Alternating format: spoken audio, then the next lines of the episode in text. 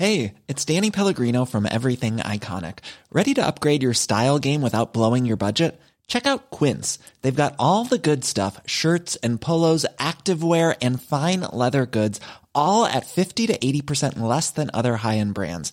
And the best part? They're all about safe, ethical, and responsible manufacturing. Get that luxury vibe without the luxury price tag.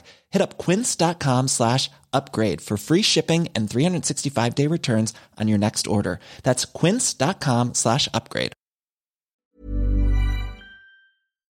Hola colega, dentro de la explosión de los últimos años del e-commerce hay una modalidad que se llama dropshipping. ¿Qué es esto? Básicamente es vender un producto vía online que tú no tienes en bodega y no lo fabricas. En el momento en el que lo vendes, notificas a esa persona que sí la tiene o la fabrica y él hace todo el proceso de envío. Bueno, esta es una modalidad, pero funciona así principalmente. ¿Qué pasa? Como te puedes dar cuenta, este es un modelo de negocio que requiere relativamente poca inversión económica, lo que ha traído muchos reflectores, pero lo que no sabemos, no nos dicen, es que sí requiere muchísima dedicación y muchísimo trabajo y creo yo que también mucho talento. David Costa Rosa es uno de los referentes en el mundo hispanohablante de eh, esta práctica de dropshipping y también es co-founder de Beeping y Customer Hero.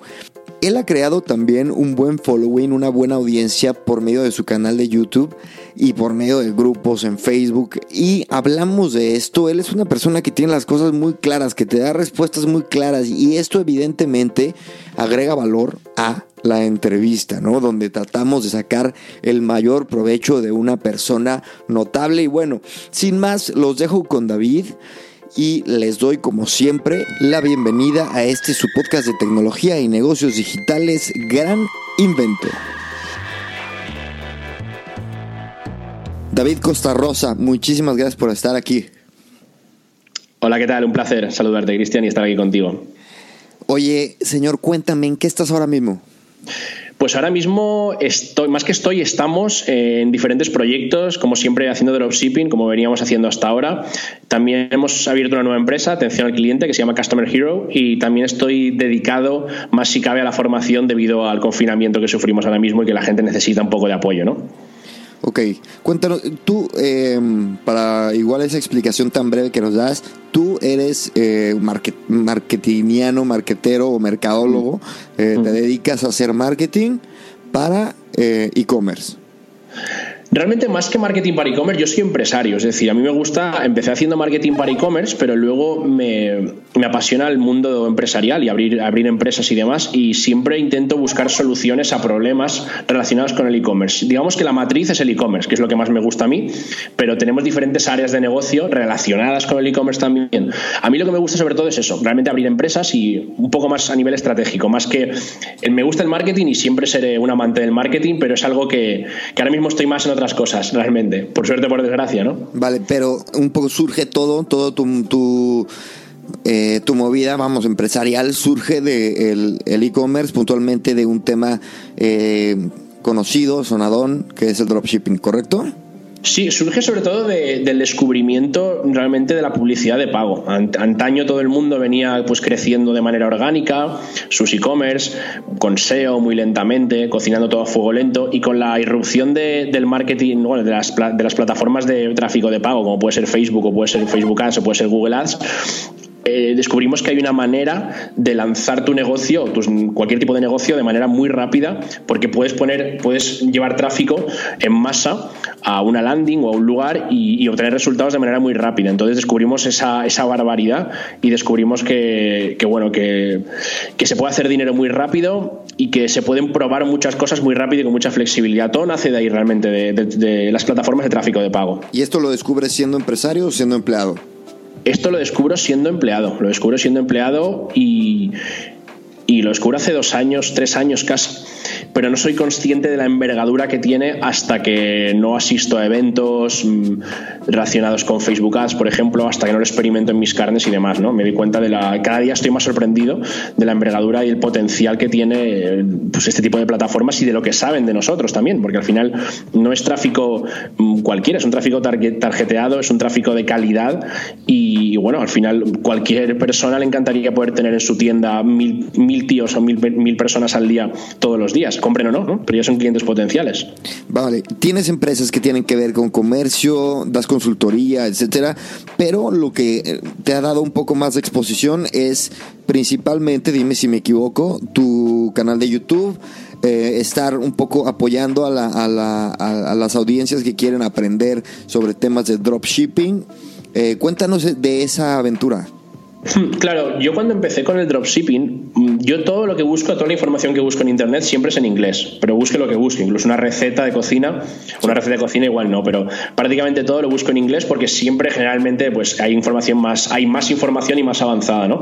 Entonces cuando yo empecé a buscar información sobre dropshipping en España, prácticamente no había nadie que estuviese, eh, digamos, divulgando esa información por YouTube y los que habían los veía a un nivel un poco bajo. Entonces dije Vale, creo que es mi oportunidad ya no solo de empezar con dropshipping, sino también de empezar con un canal de YouTube, que es algo que también tenía un poco entre, entre ceja y ceja hace tiempo, y puedo empezar ambas cosas a la vez y puedo ir creciendo poco a poco y puedo documentar mi trayectoria. Y la verdad es que salió bastante bien, porque si, si repasas mi canal de YouTube desde el inicio hasta ahora, vas a ver la evolución en cuanto a contenido, en cuanto a calidad de los vídeos, en cuanto a estrategias, y es un poco un diario en el que yo me desnudo, entre comillas, y se puede mostrar de manera muy transparente mi trayectoria. Y eso siempre es muy bueno, el mostrarse uno como es y mostrar su evolución. Empezar ya siendo intentando ser, ser alguien que no eres, ¿no? Realmente. Sí, no, de entrada siempre sabiendo de marketing, si empiezas con una esencia que no es la tuya, eh, destinado al fracaso, ¿no? Eh, pero precisamente eso me, me parece interesante porque tú hablas desde, vamos, eres muy directo en tus vídeos, no haces un show, no hablas de dinero, porque eso se ve mucho en, los vídeos que tienen que ver con, con dropshipping, lamentablemente se enfocan más en el, en el resultado final que en la experiencia, no en todos, hay buenos, este, hay buenos contenidos al respecto, pero eh, hablando de ti, cuéntanos de tu experiencia empresarial, porque es verdad que ya, ya llegas con un expertise, un camino recorrido. Bueno, eh, haciendo un poco un, hincapié en lo que acabas de decir realmente del tema de lifestyle y tal, te refieres a todo ese rollo, ¿no? Realmente, de que, la, de que eso yo creo que es una falsa creencia. Es decir, eh, en algún momento alguien dijo que era muy bueno mostrar en redes sociales a lo que te, te, podía hacer llegar el dropshipping, ¿no? O sea, mostrarte con un coche caro, una casa, una mansión o lo que fuese y mostrar un poco eso realmente, ¿no? Y yo creo que es, es, es erróneo porque al final eso puede captar a un determinado tipo de audiencia, pero no creo que sea una audiencia de demasiada calidad. Al final la gente tienes que seducirla con tu contenido y que disfrute haciendo dropshipping. Porque yo siempre digo lo mismo, si yo te enseño a ti a hacer dropshipping y no te gusta el e-commerce, difícilmente vas a triunfar, porque tienes que disfrutar con lo que haces, ¿no? Realmente. O sea que yo creo que es un error y siempre me he mostrado en ese sentido huyendo un poco de los típicos, no sé, etiquetas ¿no? de, del estilo lifestyle y demás, porque tampoco es que yo tenga mucho lifestyle porque trabajo muchísimas horas, demasiadas, más de las que me gustaría, así que de momento lifestyle poquito. Y, la verdad es que es así, trabajo muchísimo.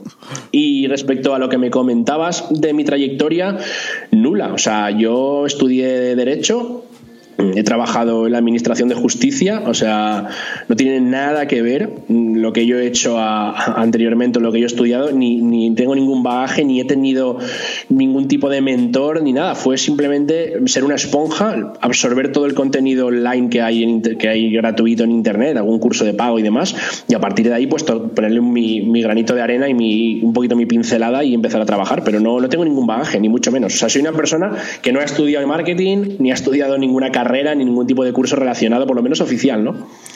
Ya, y desde el momento uno en el que empiezas a adentrarte en el tema de Facebook Ads, etcétera, al momento en el que recibes tu primer eh, venta, ¿cuánto tiempo pasó? ¿Generas tu primera venta? Yo realmente cuando empecé con este negocio, hice una primera intentona bastante confuso yo solo y demás. Yo tampoco soy una persona que sea muy técnica en cuanto a, pues, a, programación y demás. Y me acuerdo que me costaba un poquito el crear páginas web. Y cuando empecé, hice una primera intentona que fracasó. Tampoco fracasé con, no, estrepitosamente, no fue demasiado dinero. Lo dejé de lado. Y el segundo intento, que ya lo hice con un socio, no tardamos más de dos semanas en empezar a ver resultados. Fue bastante rápido, realmente.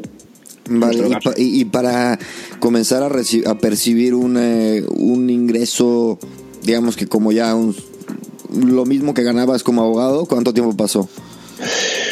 Muy poco, realmente. A ver, el, realmente yo creo que el detonante de todo esto es el saber estandarizar los procesos de, tu e-commerce. Es decir, eh, asumir que esto es un, juego de constancia, no tiene más. Es decir, eh, mucha gente se relaja muchísimo. Es decir, eh, prueba un producto, le funciona y, lo, ve cómo evoluciona y lo deja morir y, poco más. O, o, a lo mejor ven que están ganando dinero en automático y deciden trabajar una hora al día simplemente manteniendo un poco los resultados.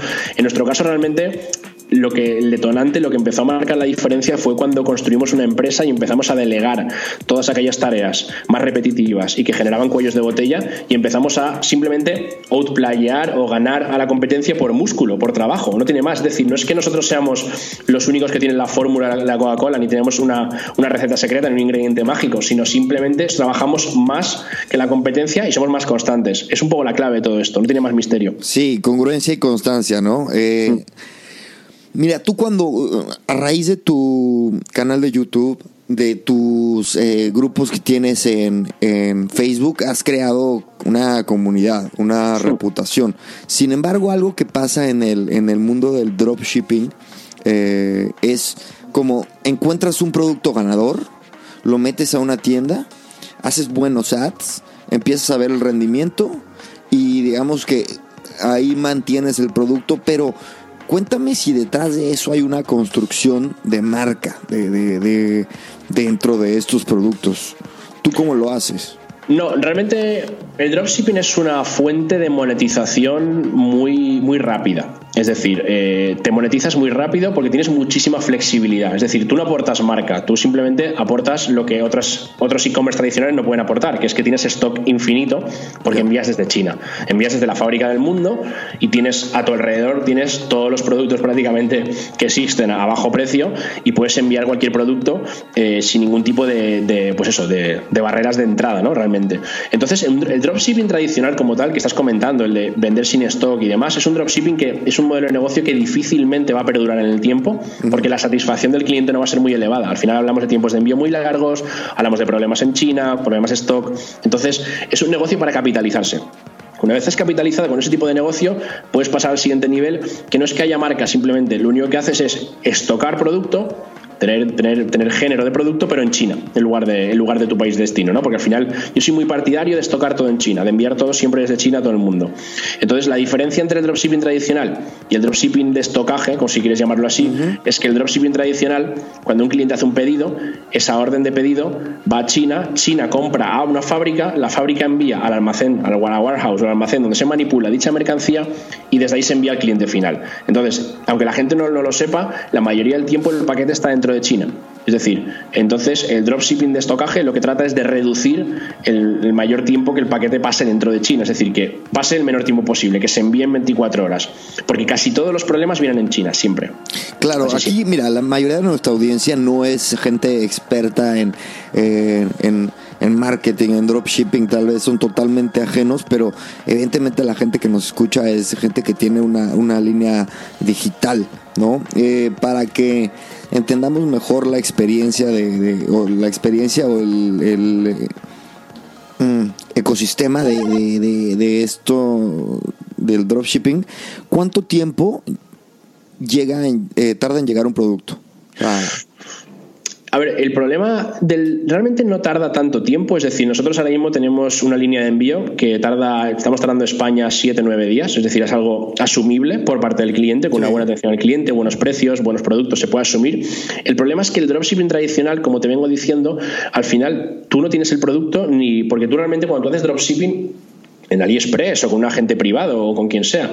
Esa, ese agente privado no es una fábrica, es una persona, un intermediario más que está en China y que, hace un poco de, de dropshipper entre tú y el cliente final. Entonces, realmente los problemas vienen en China, es decir, muchas veces las fábricas se quedan sin stock Mm. y, tienen que volver a fabricar. Se pierden paquetes dentro de China porque las fábricas utilizan la línea de envío más barata generalmente. Es decir, cosas que pasan en China que solo los chinos saben. O sea que realmente. No, tienes forma de, saberlo, ¿no? Sí a ver, es que la cultura china es muy complicada. No sé si has trabajado alguna vez con chinos y demás, pero los chinos son muy difíciles. Es una cultura, mienten mucho, mienten muchísimo, te dicen a todo que sí, luego es que no. Es decir, eh, yo intento luchar contra ellos y es muy difícil. La única manera es, adaptarse a lo que hay. Entonces, la manera de adaptarse a lo que hay es intentar que cuantos menos chinos haya en tu vida mejor y que, y que realmente, sí, no, te ríes, pero, pero es así. Pero realmente que, tengan el producto ellos ya en el almacén, en este caso nosotros tenemos un almacén, tengamos el producto y que sepamos que cuando entra un pedido ese producto está en una estantería guardado en nuestro almacén y que podemos cogerlo, empaquetarlo y enviarlo. Si dependemos de un tercero, que es una fábrica, ya entra un actor más en la ecuación y ya es un, factor más de riesgo. ¿De acuerdo? Por eso tú cuando haces un pedido en AliExpress puede ser que el, vendedor de... Porque AliExpress es un marketplace al final. El, vendedor de AliExpress, el vendedor de AliExpress tenga stock, porque un vendedor de AliExpress igual es un, señor en su casa o una mujer con, con, hijos en su casa. Que esa persona tenga stock en casa y que te lo envíe relativamente rápido o que no, o que compre a la fábrica y, sea un dropshipping al final. Entonces, dentro de China pasan muchas cosas y demasiado delicadas como para confiar en ellos al 100% en ese sentido. Interesante. Desde que tienes stock propio, eh, aunque esté en China, ¿cómo ha cambiado la experiencia para tus clientes? La experiencia para los clientes, a ver, para realmente para conseguir una buena experiencia hacia los clientes, la clave es tener un control de calidad también, porque hay mucho, mucho producto defectuoso en China y además tener stock propio. La diferencia es abismal, es abismal porque hablamos de una reducción de tiempo de envío de siete días, una cosa así, lo reducimos a la mitad los tiempos de envío. Entonces pasamos de una experiencia no demasiado buena a una experiencia decente. Tampoco es Amazon. el tiempo de envío, estamos de acuerdo, más con Amazon es súper importante. Sí, a ver, la gente está muy acostumbrada a Amazon, pero la gente espera. Si tú le das una buena atención al cliente, le das un producto único, sobre todo de, una manera bastante impulsiva, porque al final no olvidemos que el dropshipping con Facebook es una venta impulsiva totalmente, porque es, un marketing disruptivo, realmente, el cliente está contento. Es decir, no, no, no hay problema. Total. Oye, y sectores ganadores, eh, hablando de un poco la, la compra impulsiva, cuéntanos, ¿habrá, ¿hay sectores, productos eh, general, yo sé que tal vez no me puedes dar el, detalle y el modelo, pero cuéntame un poco. A ver, sobre eso se trata, por ejemplo, ahora mismo poniendo, poniendo el ejemplo de la situación actual, del, del COVID-19 y del confinamiento y demás, realmente ahora, es un ejemplo muy bueno porque ahora mismo se han detectado unas tendencias muy claras, ¿no? Los gimnasios, por ejemplo, no van a volver a abrir hasta no se sabe cuándo, eh, la gente está en casa y está bastante estresada y se aburre, eh, las peluquerías tampoco están abriendo, entonces ahora mismo es muy fácil encontrar nichos ganadores, productos ganadores, porque hay determinados productos que es que eh, realmente no van a poder, tienen que utilizar porque no van a poder hacer deporte en gimnasios, entonces nosotros lo que hicimos fue montar una tienda genérica donde ofrecíamos productos de diferentes nichos y gracias a Google Ads y a Facebook Ads estamos vendiendo muchísimo, muchísimo ahora mismo. Quizás estamos en ventas récord ahora mismo sin lugar a duda. Pero en términos generales, quitando este tipo de, casuísticas, tienes Google, tienes Google Trends, que es una herramienta gratuita para buscar en términos de búsqueda y ver un poco la asiduidad de esos términos. Es decir, es, conocer un poco las tendencias del mercado. El dropshipping es muy bueno por eso, porque como no tienes stock, puedes pivotar hacia cualquier producto en cualquier momento y en un día tienes una página web de un producto y no tienes que esperar a recibir el stock, eh, en tu casa. Es decir, es mucho más rápido, los movimientos son mucho más rápidos que un e-commerce tradicional. Oye, te cuento, eh, últimamente estoy recibiendo una cantidad de eh, publicidad que no entiendo por qué. O sea, digo, me están segmentando mal, ¿o qué? Y es, por ejemplo, un producto que veo todo el tiempo es una bicicleta, que me encanta. O sea, la veo y digo, la quiero. Y ya vi cuánto cuesta y tal. Y hablando, este con Gema, Gema Muñoz, directora del arte de medir, una empresa de Big Data, me decía, me contaba que la eh, el, mejor momento para un cliente que tiene ella, de que venden como ropa de, de, verano, de verano, en plan, este, sobre todo chanclas, sandalias y tal, este, era cuando hacía frío. Me dio ese, ese insight que se me hace increíble, güey. Y ahora me hace sentido porque estoy viendo bicicletas cuando no puedo salir, ¿sabes? Cuéntanos tú que algún ejemplo de, de algún comportamiento que no te esperabas y dices, wow, esto da resultado. Bueno, sí que es verdad que cuando tú miras, por ejemplo, si tú pones sandalias en Google Trends, te va a salir una curva que empieza a ascender un poco en marzo. ¿Vale? Y en marzo hace frío, es decir, en marzo todavía la gente no va con sandalias.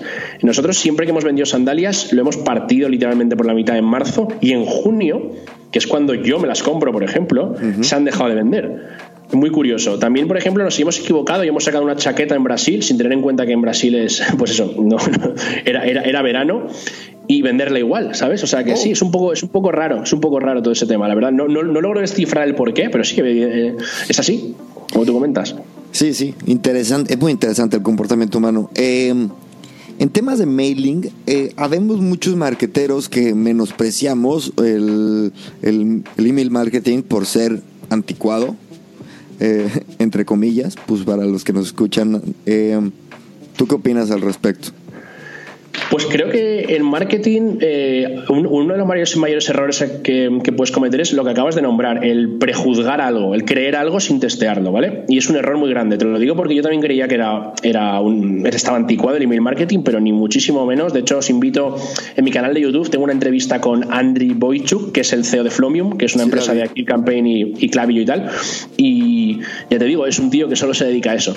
Y hay, hay plataformas como Clavillo, como Active Campaign, yo utilizo ambas que puedes segmentar comportamientos de clientes de manera brutal y, de verdad que a día de hoy yo tengo varios flows automáticos que me generan dinero. Es decir, no, no sé, el email marketing siempre que también hay que, aportar valor. Al final el email marketing no es solo te vendo, te vendo, te vendo, también es te, aporto valor. Es decir, la, regla del 80-20, un 80% de emails aportando valor, me lo invento, cinco recetas saludables para no perder, para perder peso esta cuarentena, eh, cinco ejercicios para hacer en casa mm, en COVID-19 y cada seis semanas o así le mandas una promoción sí, y convierte bastante bien, más de lo que, más de lo que, de lo que parece. Pero entonces, ¿construyes fidelidad por medio de bases de datos? O sea, en, en, algún newsletter y al mismo tiempo no construyes marca, simplemente construyes esa relación. Eh, con dropshipping soy más agresivo. Con dropshipping simplemente hago, soy más agresivo, no, no, no genero comunidad, simplemente eh, hago, hago, secuencias de carrito abandonado, secuencias post-compra y demás. Pero si alguna vez que he trabajado para algún private label, sí que hemos generado más comunidad y hemos generado más imagen de marca. Y luego mi comunidad, por ejemplo, que utilizo Active Campaign, sí que eh, comparto contenido todos los miércoles y domingo, mando, mando un email de valor. Es decir, no vendo nada, es un email, una reflexión mía con, con, con valor, pues para que la gente pues no, no, se, no se mantenga un poco se acuerde de mí, ¿no? Al final, o sea, para que me conozcan un poquito más. Es una, una manera de, de, hacer engagement con tu comunidad y la gente le gusta leer emails al final. Si, si, si le aporta de verdad calidad ese email, le aporta algo de valor, los, leen, ¿eh? Realmente. Sí, de acuerdo. De hecho, el para mí el newsletter que tengo aquí en el, en el podcast lo cuido como, como si fuera mi bebé y estoy obsesionado con los open rates y los click rates porque sé que hablan mucho de, de qué tan bien estoy construyendo mi, basecita de datos. Y eso es algo que me, me, sorprende que me lo digas así como con tanta naturalidad, siendo abogado y, este y, y, la gente que nos dedicamos a esto tiempo y con, tanto tiempo se nos olvida que en realidad hay que aportar valor todo el tiempo, ¿no? Este, ahora me contaste que estás entrando a, un poco a, dar tus servicios a empresas, a marcas. Cuéntame un poco cómo ha sido esa, ese, ese, esa faceta. No, no, eh, tuve una época que sí que di mis servicios a marcas, pero realmente, digamos que mm, cuando, o sea, cuando tú empiezas con dropshipping, por ejemplo, al final tú lo que más valor tienes es que estás aprendiendo a utilizar Facebook Ads, por ejemplo, y Facebook Ads es una plataforma muy potente y mucha gente decide desviarse, desviarse en su camino y dedicarse a SMMA, ¿no? Agencia de marketing. Yo detesto, detesto ese camino, entonces yo trabajo es decir, quitando una empresa que hemos abierto ahora atención al cliente, trabajo poco con empresas. No, no, no, no ofrezco mis servicios a empresas, rara vez. Ofrezco productos a empresas, no servicios realmente. Vale, oye, cuéntame un poco del rol de Shopify. ¿Qué tan importante es esta, esta herramienta puntual para tu trabajo del día a día?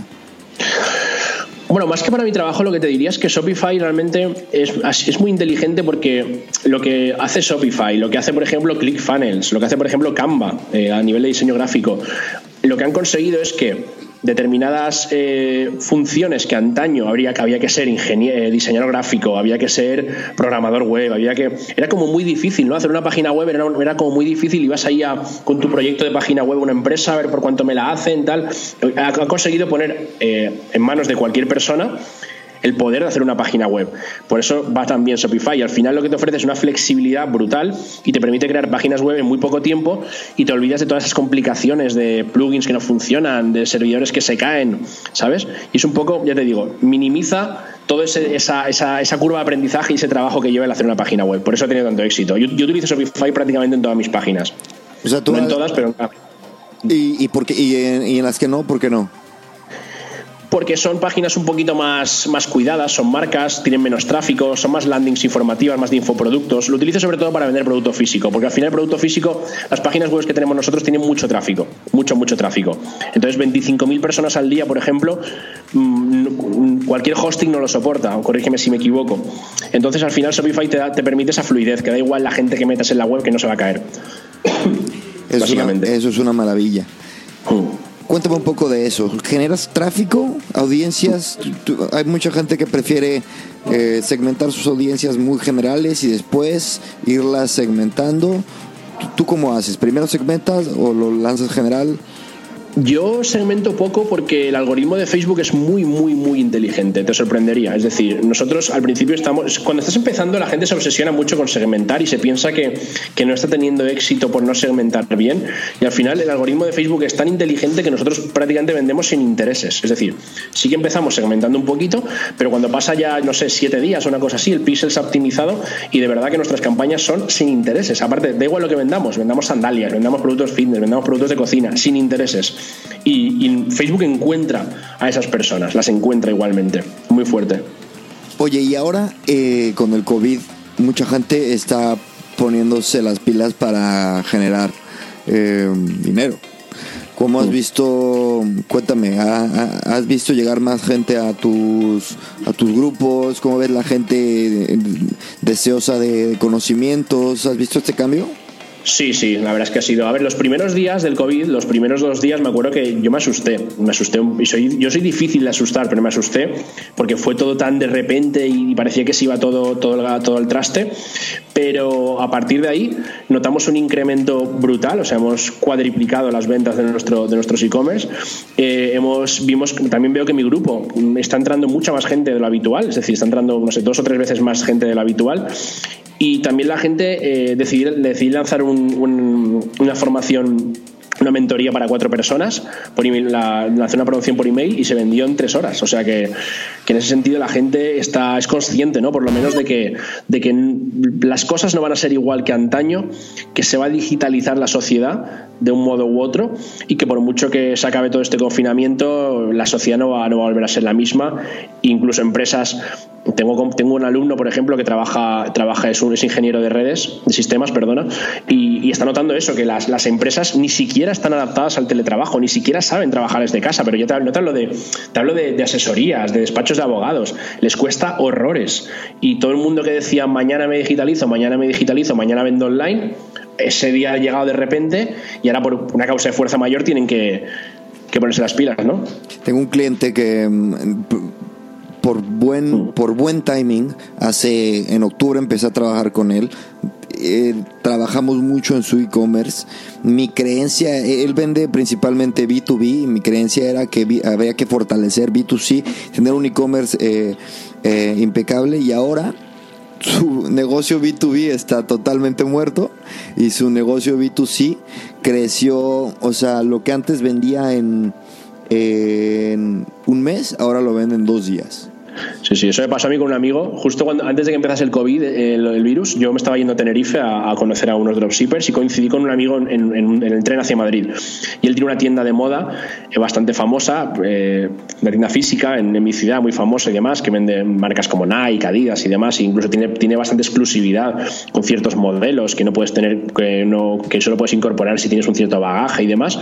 Y me decía eso, que vendía muchísimo, que estaba encantado de la vida, pero que desde Nike y desde Adidas le habían dicho que, que se pusiera las pilas online, que por favor, que no sé qué, y, vendía un 80% presencial, un 20% online, cuando debería ser al revés. Y de repente llegó el COVID este y, imagínate cómo estará esa persona ahora mismo, pues todos los planes al, traste, ¿no? Al final. O sea que, ya, te digo que la gente lo ha subestimado. Sí, es que es impredecible. Y también otra, otra historia, eh, uno, unos clientes que iban, eh, tienen una escuela de fútbol de, para, para entrenar, para crear entrenadores de fútbol. De repente está, llevaban un mes abiertos, de repente se pasa esto y ahora venden su curso online y les está yendo increíble. De, verdad esto eh, ha, dado, ha dado la vuelta a, muchas industrias y creo que sí nos va a cambiar el, el, el, mindset en general, ¿no? Sí, sí, yo creo que sí. Yo por lo menos lo espero. A ver, también, no sé, hay mucho, también hay gente muy derrotista, ¿no? Hay gente que está pegada al televisor esperando que el presidente le dé la ayudita de turno, que saque, eh, pues eso, la, que rebaje lo que sea, pero al final aquí se trata de actuar realmente. Y, por inter, y el mundo de Internet hay mil maneras de ganar dinero, se puede ganar muchísimo más que con un trabajo tradicional y creo que mejor oportunidad que ahora no hay. Es decir, yo no te voy a mentir, Cristian, yo no estoy todo el día leyendo libros, ni me levanto a las 6 de la mañana y me pongo a hacer yoga y me meditar, ¿no? Yo soy una persona normal, pero sí que es verdad que me formo bastante por internet y que soy consciente de la envergadura que tiene todo esto, ya no solo por dropshipping y por e-commerce en general. Y creo que la gente tiene que empezar a ser más consciente de esto. Es decir, tú ya no puedes montar un, negocio offline en la calle, una tienda y, vivir de, la, gente que pasa por la puerta de, tu negocio. No puedes, no puedes vivir de algo que tú no controlas, de algo tan random como eso. ¿Sabes? Y ya te digo que España es un país europeo y demás, pero todavía está bastante atrasado desde mi punto de vista el marketing digital, bastante, bastante atrasado. te digo, la gente se piensa que hacer Facebook Ads es, meterle publicidad a un post y ya está, se piensan que es eso. Claro. Mira, mucha gente eh, podría pensar, tal vez, no, es que David luego, se, se nota que es súper es súper activo, es súper movido y a ver, yo creo que transmites esa como intensidad, esa actividad. Pero, ¿qué, qué, qué hubo de tu personalidad, de tus, no sé, costumbres, forma de ser que tuviste que cambiar para poder llevar a cabo este proyecto que, a ver, de entrada requiere de ti una disciplina, eh, un trabajo, lo has dicho, intenso? No, te creas que he tenido que cambiar nada de mi forma de, mi forma de ser. Sí que mm, tienes que ser una persona organizada, pero si no puedes eh, si no puedes, si tienes una carencia, realmente lo mejor es que te rodees con gente que te supla dicha, dicha carencia, ¿no? Yo tenía un socio hace años que decía, yo no sé hacer nada, pero tengo el teléfono del que lo sabe hacer, realmente. Entonces, es un poco así, realmente. Nosotros tenemos un project manager que es una joya, que es una persona súper organizada y que realmente delegamos en él toda esa organización. Sin embargo, es una persona que yo, soy la persona un poco la más la cara visible, la que acude a este tipo de entrevistas, la que negocia contratos con empresas, la, parte más comercial de la empresa. Entonces, realmente creo que es bueno rodearte de, personas que te aporten valor en facetas que tú escasees realmente de dicho valor. ¿Sabes? No se trata de ser una persona todoterreno y ser perfecto en todo, sino de saberte rodear de, personas, de gente cualificada que te pueda ayudar con tus carencias realmente. Entonces, el momento, o sea, el tener clave para, perdón, el tener socios para ti sí que fue clave ¿no? No hemos hablado de socios, hemos hablado de personas, es decir, no tienen, no tienen por qué ser socios, pueden ser trabajadores perfectamente, puede ser un freelance perfectamente. Nosotros tenemos más del 70% de nuestra plantilla es freelance y no son españoles, ni siquiera, y son gente súper cualificada, es decir, es saber encontrar, porque al final los recursos humanos es la clave. Tú, tú, no puedes ser, tú no puedes crecer realmente tú solo, necesitas apoyarte en otras personas. El saber encontrar a gente que te aporte valor, a gente válida, es, fundamental, es, es algo que la gente olvida y es difícil ¿eh? también. Claro. Una cosa, Amazon. Eh, ¿Vendes en Amazon? Mi padre vende en Amazon mucho. Mi padre es una persona que le tengo mucho respeto, pero yo no. Yo todavía no, pero lo voy a hacer. es un proyecto que tengo, sí. ¿Por qué todavía no?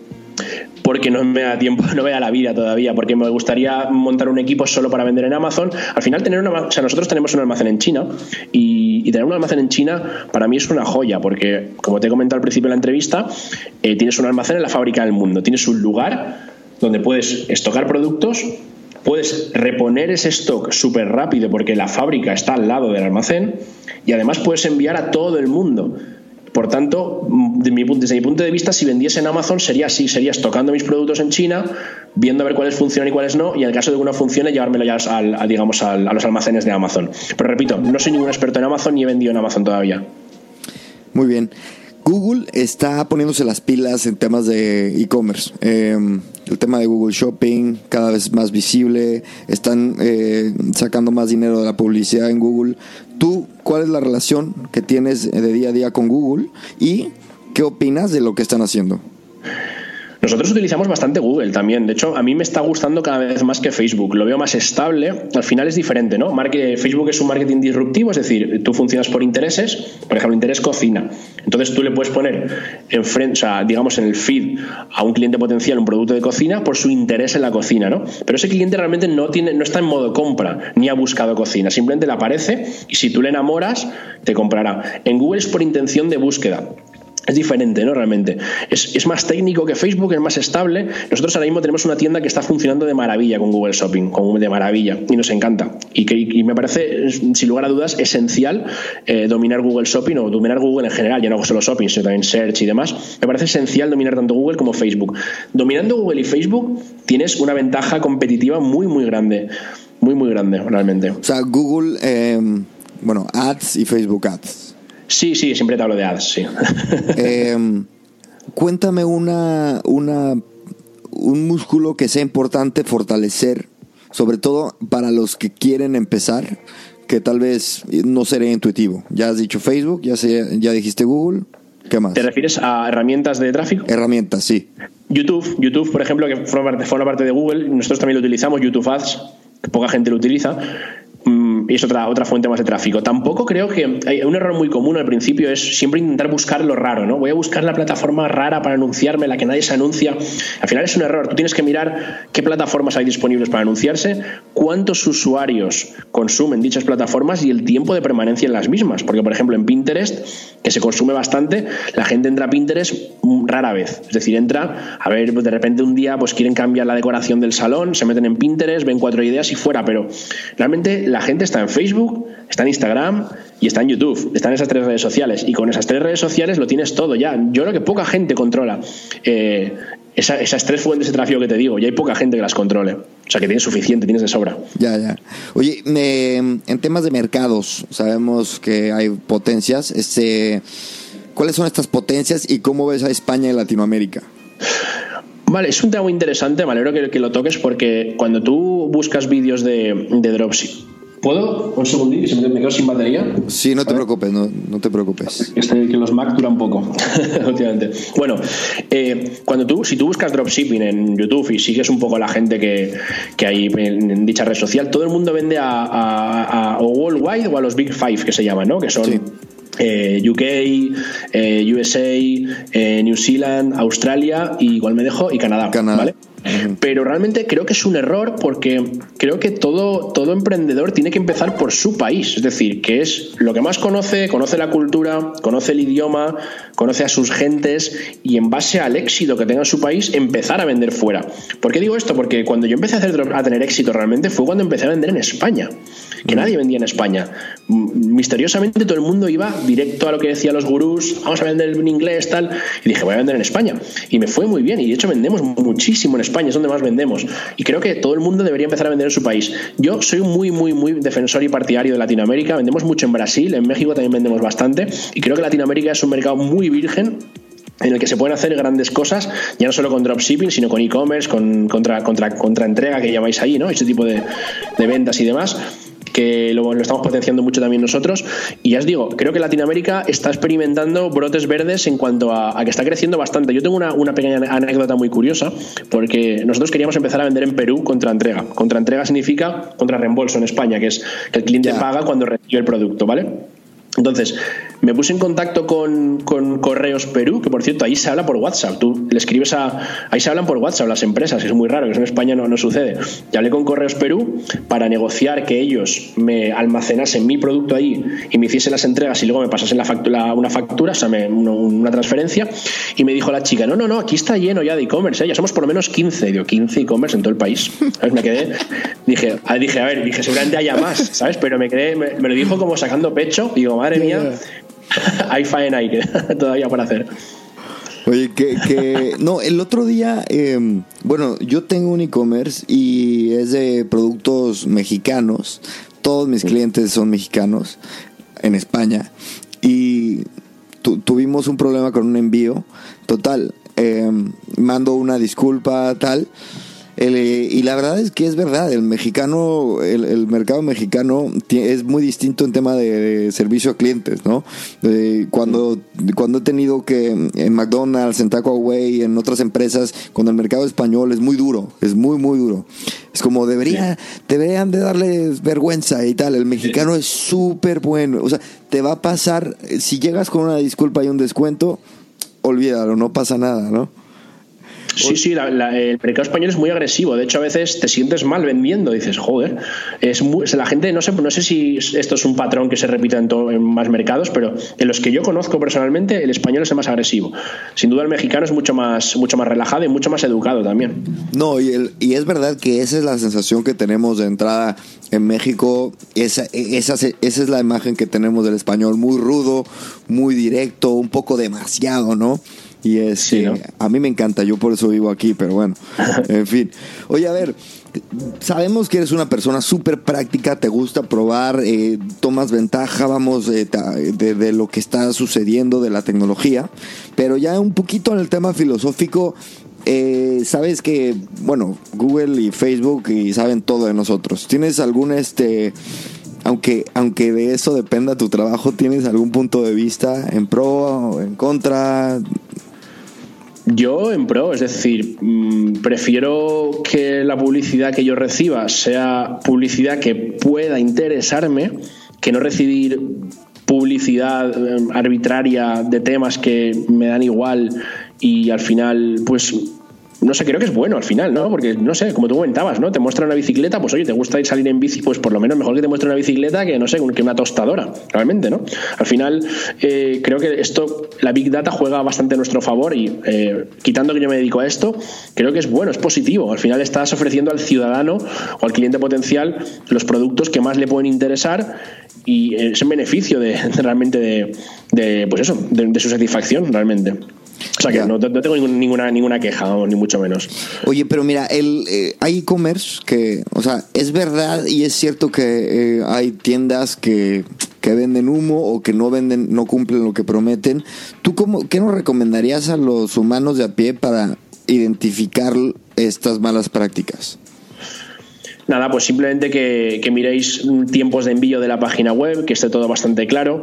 Si puede ser, realmente es obligado poner la información fiscal de vuestra de la tienda en la página web, que aparezca la información fiscal. Si aparece un teléfono de contacto, mejor que mejor. Y, con, ese, con, con, que aparezca eso ya no es un ya no es una tienda de dropshipping tradicional. Ya es algo más serio, siempre. Por ejemplo, Google, Google te obliga, Google te obliga a tener tu, dirección fiscal y tu teléfono, si no, no te acepta los anuncios en shopping. Te obliga a hacerlo, que es una barrera de entrada. Que mucha gente, mucha gente que hace dropshipping al final tú recuerda que cuanto, cuanto menor, cuanto mayor es la barrera de entrada en un negocio, casi siempre mayor es el retorno de la inversión, porque no puede entrar todo el mundo, ¿no? Entonces el dropshipping tradicional le abro una tienda con AliExpress y vendo y tal, lo puede hacer cualquiera. Eh, chavales de 16 años, de 17 años, que no, no son ni siquiera autónomos. Entonces, hay que tener cuidado con eso. Hay que tener cuidado con eso porque cualquiera puede vender online.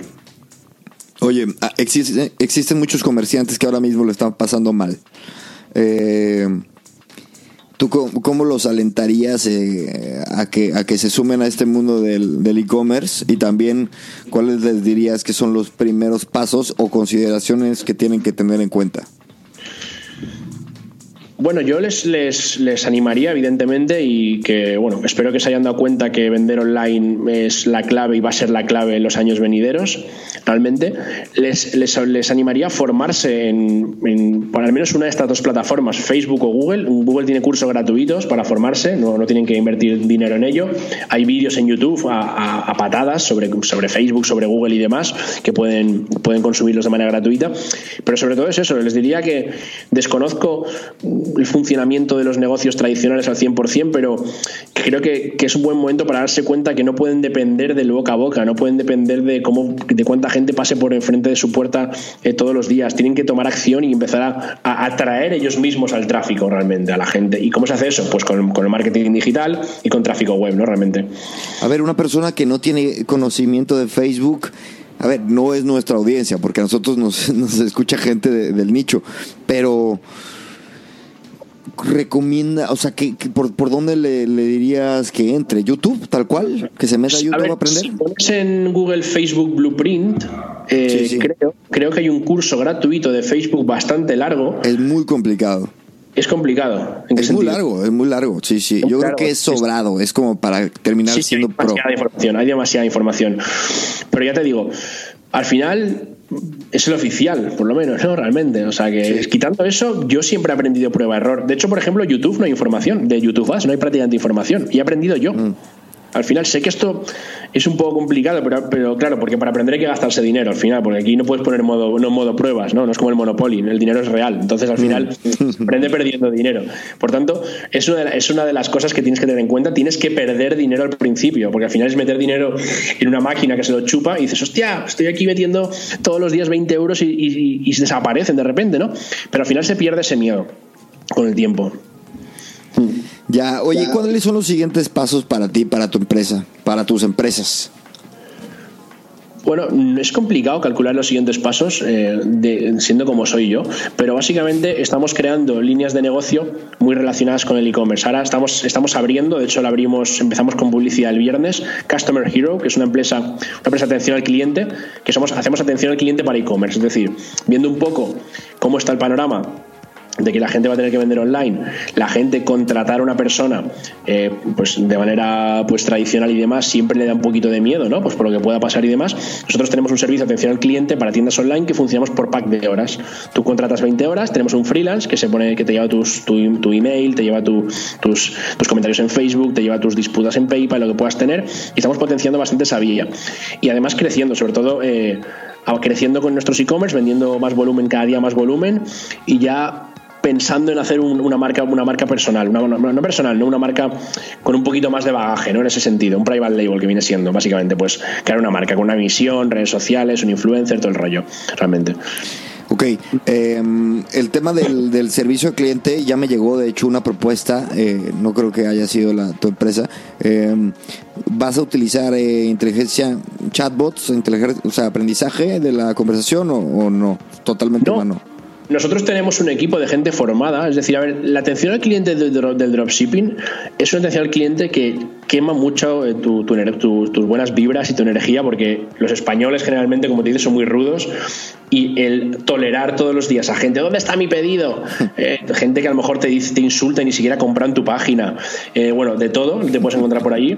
Entonces, cualquier, entonces yo cuando empecé con haciendo dropshipping, me acuerdo que empecé trabajando, llevando yo atención al cliente, evidentemente, duré un mes ya se puso otra persona. y tenía una, alta rotación porque la gente se cansa mucho. Entonces la gente que tenemos nosotros ahora está muy formada y es gente que tú te olvidas completamente, ellos gestionan tu bandeja de, email, tus comentarios en Facebook negativos y demás, tus disputas en PayPal. Es, gente que se encarga de absorber toda esa mala energía. Eh, contestar al cliente como es debido y un poco que de liberarte de tiempo para que tú te dediques a tareas que te puedan realmente generar ingresos, porque contestar emails no te va a generar ingresos en la vida. Y la gente, es que en España la gente es mala. El otro día estaba viendo un anuncio de. es mala, estaba viendo un anuncio de Patrick Bean, que es un tío que hace Facebook Ads y tal, un que habla así que es, que es extranjero. Y dice, hola, soy Patrick Bean. Pues, y tío, y los, y los comentarios creo que tenía 20 y 15 estaban ocultos. O sea, si tú ocultas un comentario es porque te están insultando. O sea, la gente insulta por redes sociales, tienen esa licencia al final. Si a ti te están insultando, por mucho que sea, que sea gente detrás de una pantalla, al final te afecta. Te afecta. Sí, sí. Entonces, toda esa mala energía, por lo menos que nos la llevemos nosotros, ¿no? Que no te afecta a ti en ese sentido. Oye, hablando de YouTube y de comentarios, etcétera, tú eres youtuber, o sea, hasta cierto punto. Sé que no es tu línea de negocio, sé que no, pero estás expuesto y utilizas este medio para comunicar tu mensaje y lo utilizas para generar audiencia, para generar este tráfico, comunidad, etcétera, etcétera. Entonces sabemos que YouTube evidentemente es un, eh, es un medio que a ti te sirve y me imagino que vas a seguir tirando por ahí. Sí, sí, por supuesto. No, ahora he parado ¿Cuál es la estrategia? ¿Y por qué? ¿Qué traes en mente? ¿Por qué, por qué YouTube? YouTube es, es, brutal. YouTube es, una, es un lugar donde tú puedes lanzar un mensaje y que lo vea la gente y si ese mensaje interesa, crecer. Y es una fuente de tráfico increíble, es una fuente de tráfico donde, donde puedes construir una reputación y todo ese tráfico que tú has, que, de gente que, confía en ti y esa reputación que has construido puede derivar a, pues a, a formaciones, a proyectos, a lo que te apetezca. Ten en cuenta que yo ahora, por ejemplo, tengo una audiencia que, he construido con mucho trabajo y demás, y si quiero sacar una aplicación, que también estamos sacando, vamos a sacar una en breve y demás, y la quiero, y la quiero probar, la pruebo con mi audiencia y sé que ya tengo eh, testeadores ¿no? de, ese producto, es decir, no tengo, que, no tengo que buscar los clientes, ya los tengo realmente. ¿Sabes? Por eso es tan importante tener una comunidad. construiste la comunidad sin saber para qué. O sea, dijiste, tengo que aquí crear algo yo sabía que si me ponía delante de una cámara y empezaba, o sea, de hecho, yo, no yo, tú también, si te pones delante de una cámara y eres constante y haces vídeos de YouTube, va a desembocar en algo bueno. No se sabe en qué, nunca se sabe en qué, ¿de acuerdo? Porque de repente te, puede llamar, a mí me llamó una empresa de Francia, me acuerdo al principio, me fui a Francia a grabar unos vídeos y me patrocinaban. Luego de repente te conozco a ti, o de repente conoces a un tío que tiene un e-commerce que vende mil pedidos al día y que no le conoce nadie, que se siente solo y lo vas a ver. Es decir, vas a conocer, te va a contactar gente muy interesante del mundo digital y realmente vas a hacer contactos, que es lo más importante, porque los contactos en tu casa no los haces, los haces exponiéndote un poco y dándote a conocer. Y yo a día de hoy conozco bastante gente, pues bastante pues pro, de la gente que, que mueve mucho volumen en el e-commerce y gente muy interesante, que de no ser por YouTube yo no los hubiese conocido. Yo no puedo tocar la puerta de nadie y decir, hola, soy David. O sea, porque me hacen caso porque saben quién soy realmente. O sea, es una fuente de exposición que siempre va a derivar en cosas positivas, siempre.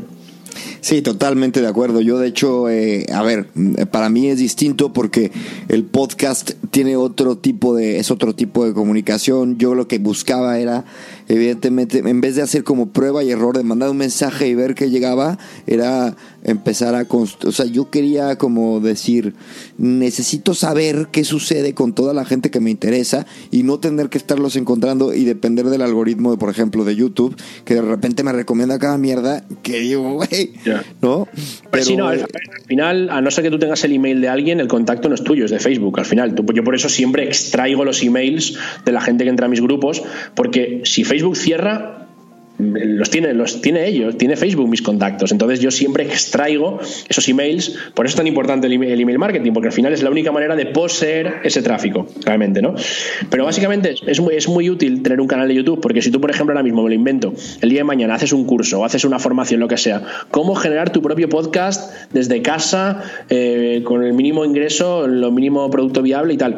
Yo te lo compraría a ti antes que a un tío que no conozco de nada, porque sé quién eres y te he visto y he visto que haces las cosas bien y ya tienes esa ventaja realmente, ¿no? Entonces siempre te da esa autoridad para poder vender productos que tienen que ser buenos, evidentemente, y si son malos arruina tu reputación. Totalmente. Y en temas por eso, ahora que dices eso, por eso, ahora puse cuidado en, cómo se ve esto, pero tampoco quiero, eh, como dijimos en un inicio, no puedo pretender que soy alguien que no soy. Entonces me puse aquí un poco de ropa decente y ya. Eh, pero a ver, eh, eso te da el podcast y quiero que llegar a una pregunta que le hago a todos mis invitados, pero evidentemente el podcast es totalmente distinto, te da una comunicación más cercana, genera una comunidad más íntima, reduce, digamos que el impacto. Y, también te protege un poco, ¿no? Porque no es, no te ves y tal. Ahora ya empezamos esta aventura un poco inspirado. Estaba pensando en, en, lo que tú has hecho, que es exponerte al mundo y ver qué pasa. Y dije, a ver, tenemos que hacerlo. Ahora, ahora es cuando. Pero dime tú, ¿qué opinas de este medio, del podcast? A mí me apasiona. Yo siempre me ha gustado me ha gustado mucho hablar en, público y comunicarme y demás. Y, un podcast es la espinita esa que tengo clavada de ostras, que no haré un podcast yo, pero al final tienes que decir que no a proyectos porque si no, no, no, no puedes con todo. Pero me parece muy bonito eh, tener un podcast y de verdad que es algo que, siempre me ha gustado muchísimo. Me parece muy buena, muy buena herramienta. Y como dices tú, es muy cercano también, ¿sabes? se lo pone la gente en momentos más íntimos, ¿no? Al final, un vídeo de YouTube, tú lo tienes que ver fijándote, poniéndote tu pantalla, viendo lo que hace, en este caso, el youtuber, pero un podcast lo puedes poner conduciendo mientras te vas de viaje a Madrid, por ejemplo, lo puedes poner para irte a dormir, lo puedes poner cocinando, es más, en momentos más íntimos, realmente. Yo creo que puedes llegar a conectar más con esa voz, ¿no? Quizá. Sí, es súper interesante. Oye, y cuéntame, ¿qué sueños has cumplido eh, a través de tu aventura en el mundo eh, tecnológico, por llamarlo de una forma, y, qué, y qué sueños quieres cumplir. Sabemos que no tienes muy claro, este, eres más de improvisar, pero ¿qué tienes por ahí que te gustaría cumplir? A ver, ¿qué sueños he cumplido? Pues tener mis propias empresas, con mis empleados, mi propia oficina, con mis horarios, mi manera de hacer las cosas, eh, rodearme, conocer a gente maravillosa al final, que me ha aportado muchísimo más valor que la gente que, con la que compartía, en este caso, puesto de bueno, empresa cuando trabajaba por cuenta ajena y demás. ¿Y qué me gustaría hacer? Pues lo siguiente que tengo en mente es irme a Bali. Irme a Bali una temporada porque eh, no por nada, sino porque creo que es una buena, porque todavía soy joven, creo que es una buena oportunidad de, ver que se cuece por allí, porque al final es como un Silicon Valley, ¿no? Pero de en Valley, Silicon Valley, si lo quieres llamar así, y, más o menos. ¿Pero cuántos años tienes?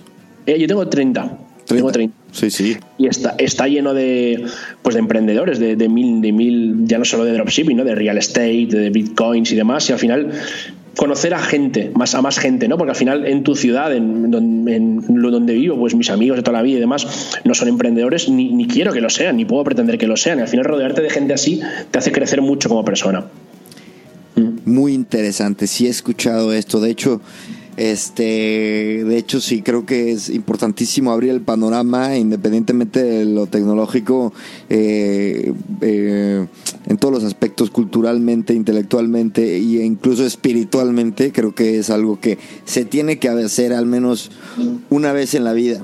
Por último, David, em, eh, después de que ya pasaste esta entrevista, ya la tuviste, como si tuvieras que hacer un copy de, para un anuncio de Facebook o, eh, o una, sí, para un anuncio, ¿cómo venderías este, este capítulo del podcast para que lo escuche la gente?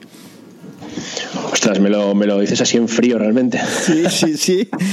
Estamos, estamos viendo tu capacidad de improvisación. Escuchen el capítulo de, de David Costa Rosa porque bueno, pues quizá eh, empezaría diciendo, mm, hablando un poco de mis orígenes, de cómo un estudiante de derecho llegó a tener tres empresas y a vivir del comercio digital. En vez de decir, descubre a este tío que tiene tres empresas y, vive súper bien, ¿no? Porque al final, para que haya un poquito de identificación con la audiencia, quizás, de que soy un tío normal, es decir, que no, que no, que empecé desde abajo, que empecé con 500 euros. Es decir, como una persona sin estudios, una persona sin, estudios de marketing, sin, sin idea de cómo funcionaba Facebook Ads o Google Ads, ha conseguido crear una serie de negocios eh, con, con autoaprendizaje y con, y con muchas ganas de trabajar, básicamente. Total. Total. Y por último, ¿de dónde te pueden este, seguir, contactar lo que, los que nos escuchan? Sí, me podéis seguir en, muchos sitios. Tenemos un grupo en Facebook que se llama Dropshipeando. Creo que es el grupo de dropshipping más grande que hay en español. Ya somos 11.000 miembros. Y luego tenemos mi canal de YouTube, que es David Costa Rosa, donde comparto contenido de manera semanal o bisemanal sobre, ya te digo, pues eh, casos de estudio con mis tiendas, estrategias. Eh, bueno, es un canal que si te, lo, si te lo ves entero aprenderás bastante, la verdad. Sí, yo he aprendido bastante. David, eh, muchísimas gracias. Te mando un abrazo y que estés muy bien. Te auguro que sigan los éxitos y te deseo lo mejor. Muchísimas gracias, un fuerte abrazo y ánimo con el formato audiovisual, que seguro que es un éxito. ¿eh? Venga. Hasta luego.